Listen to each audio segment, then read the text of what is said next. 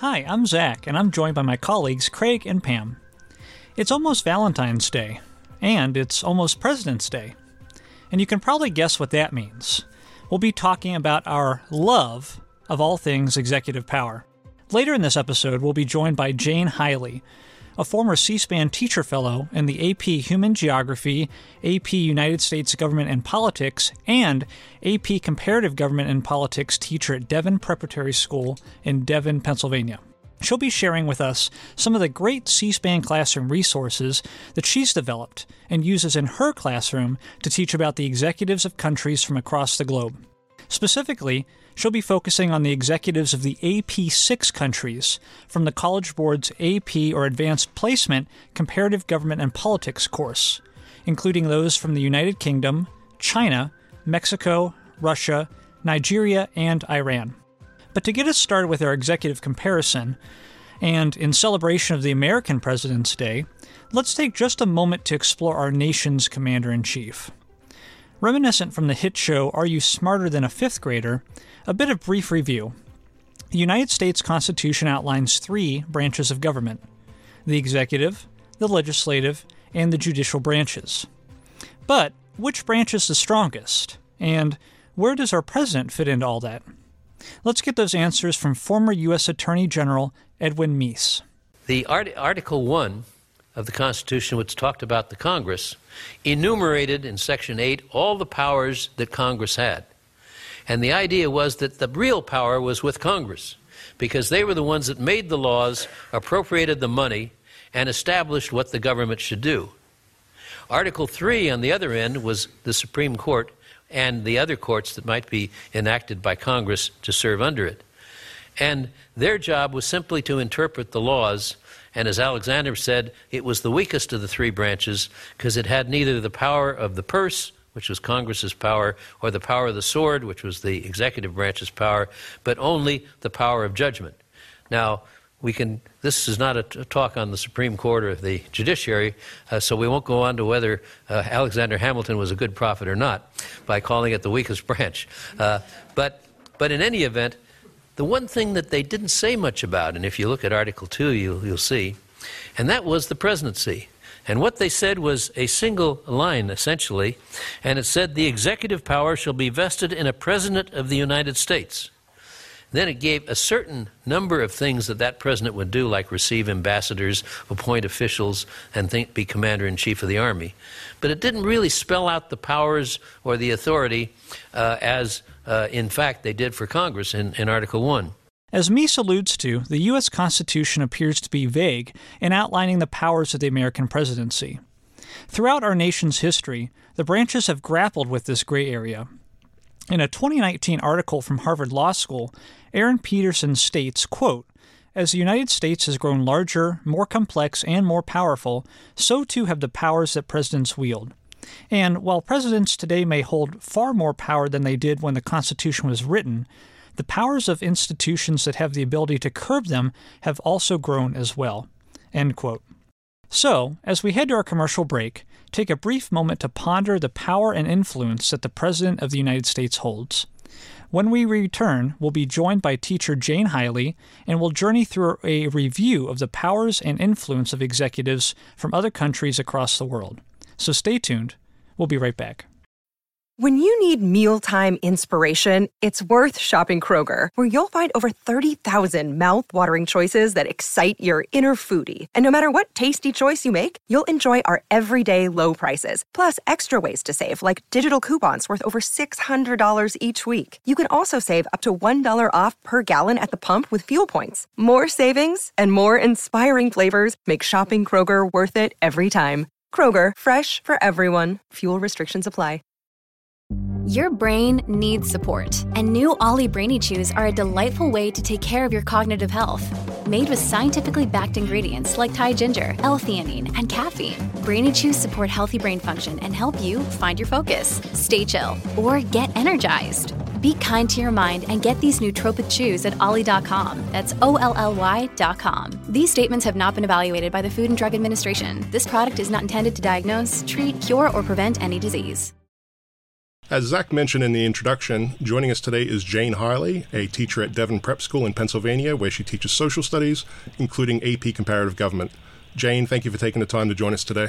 Hi, thanks so much for having me. In the AP Comparative Government and Politics course, as part of the program of study, students will learn about the governments and executive leadership of six specific countries, including the United Kingdom, China, Mexico, Russia, Nigeria, and Iran. Kicking off our exploration of those six countries, let's begin with the UK, which has seen some political turmoil over the past year. First with Boris Johnson stepping down, and then Liz Truss, who succeeded him as Conservative Party leader and Prime Minister, only to resign herself after just 44 days in office, making her the shortest serving Prime Minister. Just as the process of uh, electing an executive differs from country to country, the removal of a leader within a parliamentary system such as the UK differs as well. So let's take a listen to a portion of a clip from C SPAN's Prime Minister's Questions program to get a window into the process, and then we'll circle back with you, Jane, to talk about it. Thank you, Mr. Speaker. In Monday's confidence vote, the Prime Minister secured the support of just two out of Scotland's 59 MPs. That means out of the massed ranks of his Scottish Conservative colleagues, he got as much support as there are pandas in Edinburgh Zoo. the Prime Minister is an intelligent man. He must know that position's untenable. And if he's not going to do the decent thing and resign as the Prime Minister, surely it's past time he wrote a letter of resignation to himself to stand down as the Minister for the Union. It is clearly now the will of the Parliamentary Conservative Party that there should be a new leader of that party and therefore a new Prime Minister. And I've agreed with Sir Graham Brady, the chairman of our backbench MPs, that the process of choosing that new leader should begin now. And the timetable will be announced next week. And I've today appointed a cabinet to serve, as I will, until a new leader is in place. We always hear from teachers about how students are fascinated by the footage from the British House of Commons. So, uh, Jane, can you talk about the, the fusion of power between the executive and the legislative branches in the UK? So, the concept of fusion of power means that those two branches are intertwined uh, because the, that's the nature of the parliamentary system. And in the UK, as well as other countries that use the parliamentary system, the chief executive is the prime minister. The Rishi Sunak, the current prime minister, is also a member of the British legislature in the House of Commons, the lower house. That means that Prime Minister Sunak is a member of the legislative body who represents a constituency, just like every other member of the lower house. But unlike those 649 ministers, Rishi Sunak is also the head of government, which is why he is prime. So I always tell my students he is in, he was he is one among many, but he is also first among equals as a legislator, but he's also the executive that leads that legislative body. So his party, the Conservative Party, has majority control in the House of Commons. And the party with majority control has also the privilege and authority to choose the head of government among their peers. And I, I have to say, I also love watching those weekly question times in the House of Commons. It is ruckus, it is cantankerous at times. It's nothing like what we would witness on the floor of the, or in the House uh, of the of the Senate in Washington. It's really fun. Yeah, we always enjoy that too. It's a very engaging program mm-hmm. to watch. But moving along, our next step on our travels is to China to take a look at how their government functions. And to provide some context, we're going to play a brief clip from a 2018 C SPAN Washington Journal program that features foreign policy reporter Bethany Allen Ebrahimian talking about the decision made at China's National People's Congress to eliminate presidential term limits. We'll listen to this, and when we come back, Jane, uh, could you discuss the significance of this change and how the lack of term limits in China compares to the UK? Last month, uh, the National People's Congress, which is uh, China's rubber stamp legislature, uh, passed an amendment which would uh, get rid of term limits on, on the president of, of China. Um, and so that basically paved the way for Xi Jinping to be dictator for life, if he so desires, which he probably does. Now, this wasn't necessarily a shock.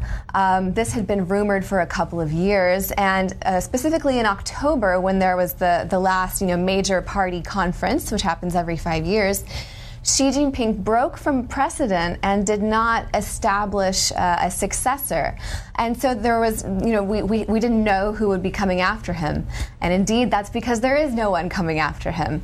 Okay, so the similarity is that both countries lack term limits. Margaret Thatcher, for example, served for 11 years as the first female prime minister in the UK, while Liz Truss, as Greg mentioned earlier, served for 44 days, which unfortunately was not as long as uh, the comparison to a head of lettuce. And there are tons of memes about that. I'm sure students and teachers will uh, can look that up and enjoy. President Xi Jinping, who's also the CCP's general secretary, has been in office since 2012. And one could also say that both countries do not hold elections for the heads of government. Uh, but the prime minister is elected by citizens through direct elections in the House Commons and then voted in by his or her party to lead the entire legislative body. Now, the president of the People's Republic of China, however, is chosen by a small group of policymakers called the Politburo Standing Committee, which consists uh, currently of seven people, whom, uh, among whom is Xi Jinping. China's process of choosing the head of government is through a process called election and selection, meaning the National Party Congress which is over 2,000 members, elects members to a smaller committee and smaller committees until you get to the Politburo of 25 members, who then select seven to nine members to the Politburo Standing Committee. And within that body, and then very secret, uh, closed, locked door discussions, the General Secretary is selected, not elected. So, as different as these two countries are, that's one more similarity, I guess you can say, for the UK and China in that their heads of government are also their party leaders. Yeah, so this clip that we played can be found in a bell ringer that you created to use with your students when you were a C SPAN fellow. Uh, and you included in that resource free response questions or FRQs so that students can respond to those. Can you explain what those questions are and why you incorporated them into this resource? Yeah, sure. But first, let me explain by saying what they are not. So, FRQs are not formal essays. They don't require uh, and set number of paragraphs. They're also not research papers, and they're also uh, honestly are not going to be the best, most stunning writing students will do that they can send to you know essay contents contest, and that's because FRQs are timed, skill based, and prescriptive. And in AP CompGov, students will respond to four different types of FRQs, very similar to actually to AP Government, that assess both skill and content understanding. And my students practice writing each FRQ type throughout the year in advance of the AP exam in May. And I included one here so that a teacher can play the shortcut in class and then have a discussion and then use the FRQ prompt either as an in class activity or a sign up for homework. Uh, it can be a formative assessment or a summative assessment. Uh, I mean, the, the the method that a teacher can go with it can be um, as as creative as a student as, as a teacher would like. And the video clip serves as a stimulus to get the conversation going as like a bell ringer about the key course concepts. So in this case, would be democratization, for example, and challenge students to think about how term limits can impact that process. I just have to add too that those FRQs are perfect for teachers who might not be AP comparative government teachers as well. That uh, you can you can utilize them with that video-based stimulus to teach just a multitude of different topics, all available on our featured resources page. But um, getting back to our discussion about the AP six countries, to our third country, uh, just across the southern border border of the United States lies Mexico. While it's also a federal presidential republic with democratic principles institutions like the United States, the country's political journey has been markedly different. Claremont McKenna College professor Roderick I. Camp now talks about a significant change in the year 2000. Is Mexico a stable democracy? Mexico is a stable democracy, but it's a what I would describe as an electoral democracy in terms of uh, it changed in 2000 with the election of a individual, Vicente Fox, from an opposition party, the National Action Party. The preceding party in control of the government, the PRI, the Institutional Revolutionary Party, had been in charge of the government for 71 years. So there were a lot of expectations generated by this new government and new president and Mexico was expecting to move from, from what I would call this elect, electoral democracy to what scholars like to describe as a consolidated mo- democracy, basically meaning that you have achieved a certain level of transparency and accountability and a rule of law. So, in those areas, Mexico still has a lot of work to accomplish. So, in the clip, Camp describes the country's shift from an electoral democracy to what he calls a consolidated democracy with increased transparency and accountability. So, Jane, can you talk about the significance of the change in the year 2000 and what AP comparative government students need to know about it? So, Mexico is fascinating in that there's a before and after, and that turning point, point was that election of Vicente Fox in 2000 during which the long held dominance of the PRI party was broken when a candidate from a different party, the PAN party, finally won. And I'm glad that the professor used the term consolidated democracy because that is another key term in AP CompGov. So when a country has built stable political institutions that allow political participation like voting or referendums and encourage competitive elections where the results actually matter to citizens and vigorously protect civil liberties, uh, when you see those consistent pieces of evidence of all those features in a country, then you could say that a country that country is on a path toward democratic consolidation. I think of that term consolidated democracy as cheese or wine that's aged for a very long time and is now finally ready to enjoy. And as a related follow up, can you describe some of the technical parameters of the Mexican executive, such as the impact of term limit, uh, term length, and limits? Yeah, sure. So, unlike the UK and Nigeria, the other two democratic regimes taught in AP CompGov, Mexico's executive serves as a single term of six years. So, I tell my students that the lame duck clock starts running on day one as president in Mexico. And with the concept of term limits, there are pros and cons. And my students and I talk about that using clips like this. And I guess in thinking about the lame duck clock and the current executive holder, um, in the AP CompGov course, how much do students study the work of current executives? Or, in other words, what should they or shouldn't they be expected to know about um, Andres Manuel Lopez Obrador or AMLO's presidency in Mexico? Yeah, so the course and the exam itself are they're not based on current events.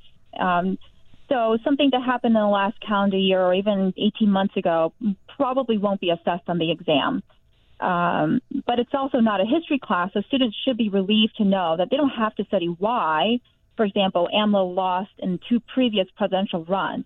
But it's extremely relevant for them to understand why he consolidated power with uh, some coalitions and finally won on his third run in 2018.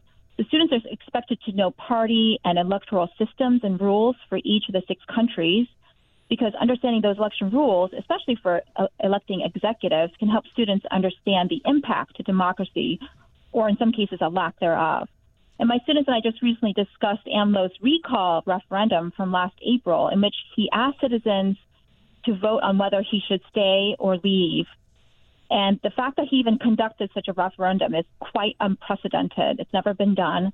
And over 90% of voters said, yes, please stay in office. And that's nothing short of the people's approval and affirmation of his presidency. But the result of this referendum could be problematic for Mexico's democracy in the near future when AMLO sees the lame duck clock, so to speak, ticking closer to the expiration date of 2024 and he may want to stay in office past the constitutionally mandated six year term because he can reflect back on last year's recall referendum and said, You guys said I'm doing well, that you want me to stay in office. So being aware of some of some newsworthy developments like this about executives of each country gives my students the opportunity to show their depth of understanding of key concepts like political legitimacy and stability. Well, picking up on the political legitimacy and stability thread, uh, we move on now to Russia to explore their federal presidential republic. And the ongoing Russo Ukrainian war has provided a case study of sorts for studying the executive power of the Russian presidency, the office held by Vladimir Putin for all but four years since Christmas Eve in 1999. So, next we have a clip of former National Coordinator for Open Russia, Vladimir Vladimirovich Kara-Murza, uh, discussing the 2018 Russian presidential election. So let's listen to his remarks and we'll get your reaction, Jane, to talk about the election process in Russia, how Vladimir Putin has remained in power for so long, and potential future impact.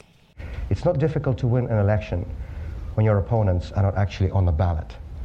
And the defining feature of this so called election yesterday is that there were two major opposition figures who were planning to run against Mr. Putin in 2018. One was Boris Nemtsov, the former Russian deputy prime minister, the leader of the democratic opposition in Russia. And the other was Alexei Navalny, the prominent uh, anti-corruption activists who spent this past year campaigning all across the country, and neither of them, as we know, were on the ballot yesterday. Boris Nemtsov because he was killed three years ago on a bridge right in front of the Kremlin. Um, and Navalny because he was deliberately barred from running with a trumped up court decision that was already invalidated by the European Court of Human Rights, by the way. But such legal niceties have never stopped the Kremlin regime. So, you know, when the head of the regime selects his own opponents, I, again, would say that we probably should avoid calling that an election. So, Jane, can you talk about the differences between presidential elections before and after the changes to the constitution of the Russian Federation? Yeah, so when Russians voted in the summer of 2020, uh, this was a national direct uh, vote, not an election, on many changes, over 50% of the changes to the 1993 Constitution, including a provision that allowed the sitting president, Vladimir Putin, to restart the clock on his time in office and be able to run again in 2024 if he so chose. And if elected, he can serve two terms of six years each which would mean that he could potentially serve as president till 2036. So this moves Russia further into a consolidated authoritarian category since that 2020 vote by citizens was based on the people voting on all of these changes at once by a simple yes or no vote and not by a line item vote. So, as an AP comparative government teacher, I know you uh, referenced earlier that the course itself does not focus on current events, but how do you bring complex current events like the war between Russia and the Ukraine into your classroom as you study these countries' systems of power and influence? Yeah, this course lends itself so well to current events, which is both a blessing and a curse, honestly, because I can comfortably rely that any headline from reputable news sources like CSPAN uh, about any of the six countries that we teach on any given day can be integrated into a lesson. But because these countries are constantly going through the revolving door of the 24 hour news cycle, sometimes I have to set aside a lesson that I had planned because, oh my goodness, the prime minister just resigned, or oh my goodness, look at all these protests erupting all over Tehran or China. Uh, so, with Russia and the ongoing war in Ukraine, we talk about the big overarching concept uh, that would hopefully encourage and challenge my students and myself uh, to compare presidential and parliamentary and even semi presidential systems, which is what Russia has. Uh, and when we discuss executives or heads of government, then we also consider the relationship that the executive has with other branches and whether each branch is acting independently or subserviently to the executive branch. And we also talk about how a president like Putin can impact political legitimacy, state sovereignty, and government transparency. And those three concepts alone are fraught, like you said, with uh, complexity when you're considering Russia's invasion in Ukraine and other explosive events like the death of Mahsa Amini in Iran or the draconian COVID lockdowns in China, both of which led to massive protests, put the focus on the executive and the relationship between regime type and policy making. Okay, so in thinking about the uh, the executive and uh, of heads of other government and the relationship it has with other branches, we're going to continue on our journey and stop over in Nigeria, which is a federal republic with both a national government with a federal capital territory and governments of its 36 states. So it has a president and a legislature composed of a House of Representatives and Senate, you know, similar to the United States. So, Jane, is this a true democracy, and what should students know about it for this course? Yes, it's a true democracy. Uh, it's a transitioning democracy, and it's very similar to Mexico. And my students find studying Nigeria really comforting because it's very similar in their government institutions to ours, with a bicameral legislature, a president who can serve for up to two terms of four years each and can be impeached by the Senate. And just like Mexico, Nigeria's presidential elections are based on popular vote. Now, however, given the ethnic diversity of Nigeria's population, there's a unique rule that requires candidates to win 25% of two thirds of the states to win the presidency. There's a high threshold uh, for a person to be elected democratically, but that means that the president, the candidate, has to have garnered at least some support, 25%, from 24 of the 36 states in Nigeria. So the winner, during his or her campaign, has to appeal to Nigerians from all kinds of ethnic, religious, and linguistic backgrounds, not just Nigerians in the north, who are predominantly Muslim, or Nigerians in the south, where you would find more Christians. And by the way, that 25% rule upholds the principle of federal character which is integral in maintaining national unity in Nigeria. And with that, we're now at our last stop of our journey through the AP six countries uh, in Iran. In our resource collection, we feature a lesson plan that provides an introduction to Iran's structure of government. And related to the last response that you just spoke about, Jane, about uh, Nigeria and the impact of religious diversity, um, the lesson about Iran features key vocab terms such as Ayatollah, cleric, Islam, religious democracy, and theocracy. So, with that, can you discuss the powers and influence of Iran's executive and the role that religion plays in the country's form of government? Yeah, so Iran stands out among the AP6 countries because it is a theocratic state, and the emphasis on, is, on religion is in the name. It's called the Islamic Republic of Iran. And when you pair theocracy to an authoritarian regime, then you have something entirely different form of government called dual rule or dual executive. There's the president, Ibrahim Raisi, who is the head of government, who is also actually, by the way, the former chief justice of the, of the court in Iran. And then you have the supreme leader, the Ayatollah Ali Khamenei, who is not just the head of state, but really is the epicenter of all political and religious power uh, because he's also the highest religious cleric in Iran. President Raisi has powers to enforce the law and form a cabinet, and uh, heads the bureaucracy and shape domestic and some foreign policies. But all of those powers can be challenged or limited by the supreme leader. And in fact, President Raisi could not have been elected without the supreme leader because in Iran, another government body called uh, the Guardian Council is involved. Um, so this 12 member body, six of whom are directly appointed, not elected by the supreme leader, vets all candidates for the presidency. So candidates whose positions and beliefs that are moderate or reform minded are completely boxed out by citizens, but by the uh, not by citizens, but by the Guardian Council, who basically takes marching orders from the supreme leader. So, Jane, as a C SPAN fellow over the past two summers, you've worked closely with our team to develop an AP Comparative Government and Politics resource collection that's available on our C SPAN Classroom featured resources site. For those listeners who may be interested in incorporating these resources into their curriculum, can you talk about the structure, content, and review materials that you've included on the site? Yeah, so I saw that uh, C-SPAN classroom already had plenty of lessons and bell ringers for each of the six countries taught in AP CompGov, even before I became a fellow, uh, which is tremendous because it helps teachers who approach this course country by country just pick a country that they need a prompt or a lesson plan or a bell ringer uh, to just plug and play. About three years ago, College Board redesigned the course to be taught thematically and release an updated course exam description, or CED, with five thematic units. And I should mention here that I'm no veteran in teaching this course. Uh, I've only been at it for three years now, and I am still learning a lot. Um, but I fell headlong in love with the course, and I wanted to improve my own content knowledge and when I noticed that there were no CED unit based materials for AP CompGov on the uh, CSPAN uh, feature site, I jumped at the opportunity to create something that I would actually use in my own classroom.